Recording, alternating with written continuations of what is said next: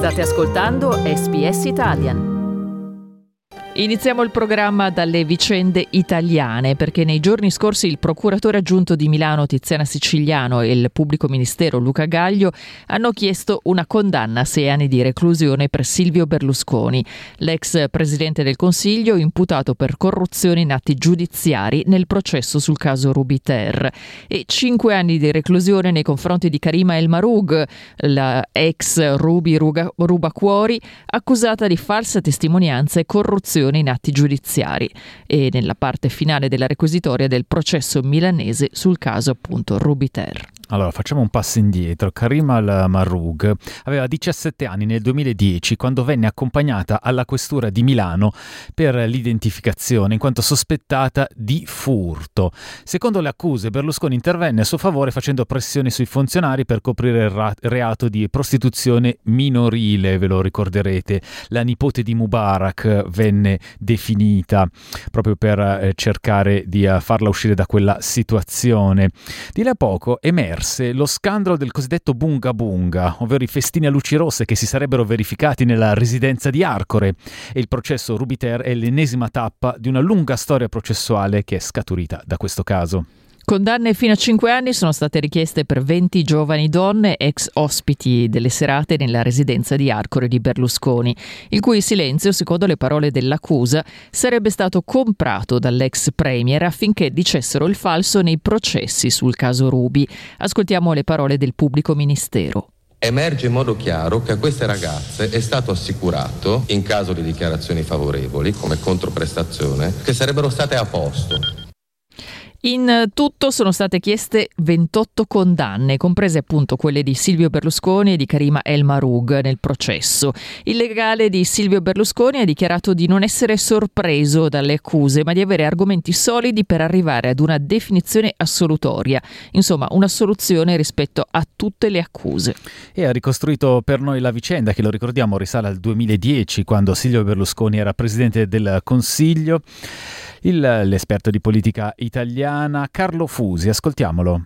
Avvenne che ci furono diciamo, delle, delle, scene eleganti, come le ha definite Berlusconi, nella sua residenza e sotto questo profilo il presidente, l'ex presidente del Consiglio ha già subito un processo perché invece che eleganti quelle scene erano insomma, occasioni che potevano addirittura creare un, un'immagine diciamo, deleteria per il paese. Berlusconi è stato assolto da questo punto di vista, però c'è una tranche di processo che riguarda il fatto che, secondo l'accusa, secondo i pubblici ministeri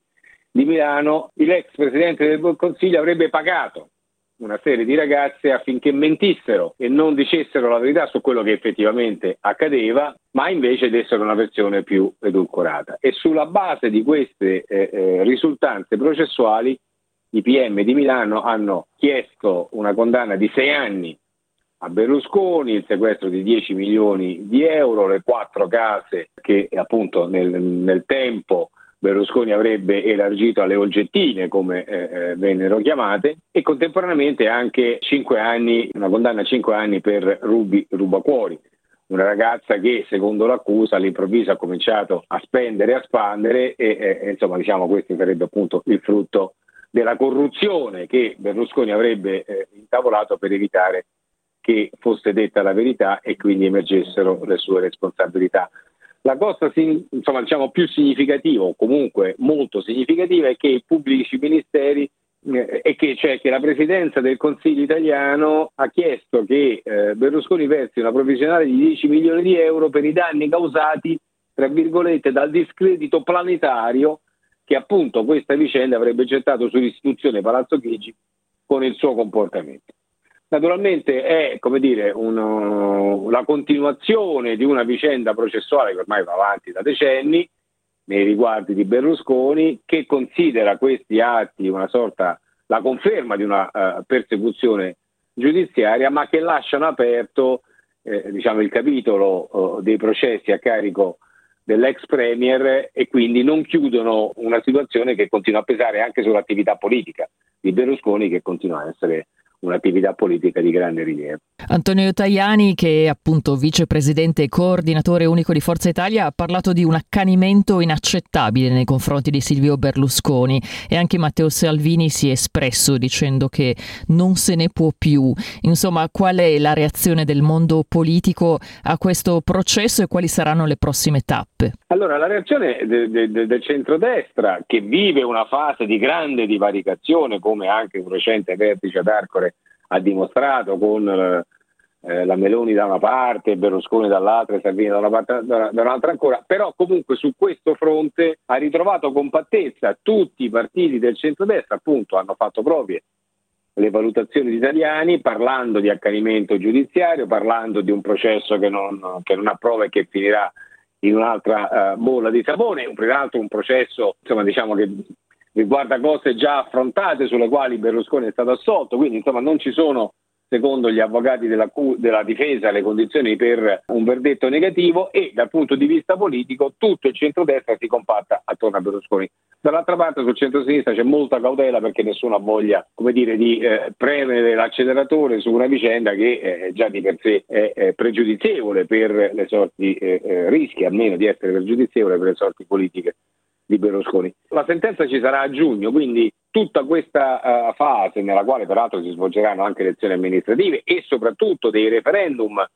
sulla giustizia, cinque referendum che insomma, insomma sono, uh, rappresentano una sfida molto forte della politica nei confronti della magistratura. Ecco, tutto questo è destinato a pesare su questi due appuntamenti alle urne e vedremo come alla fine quale sarà l'esito finale di una vicenda che si, ormai dura da quella di Rubi da 12 anni, quella di Berlusconi da 25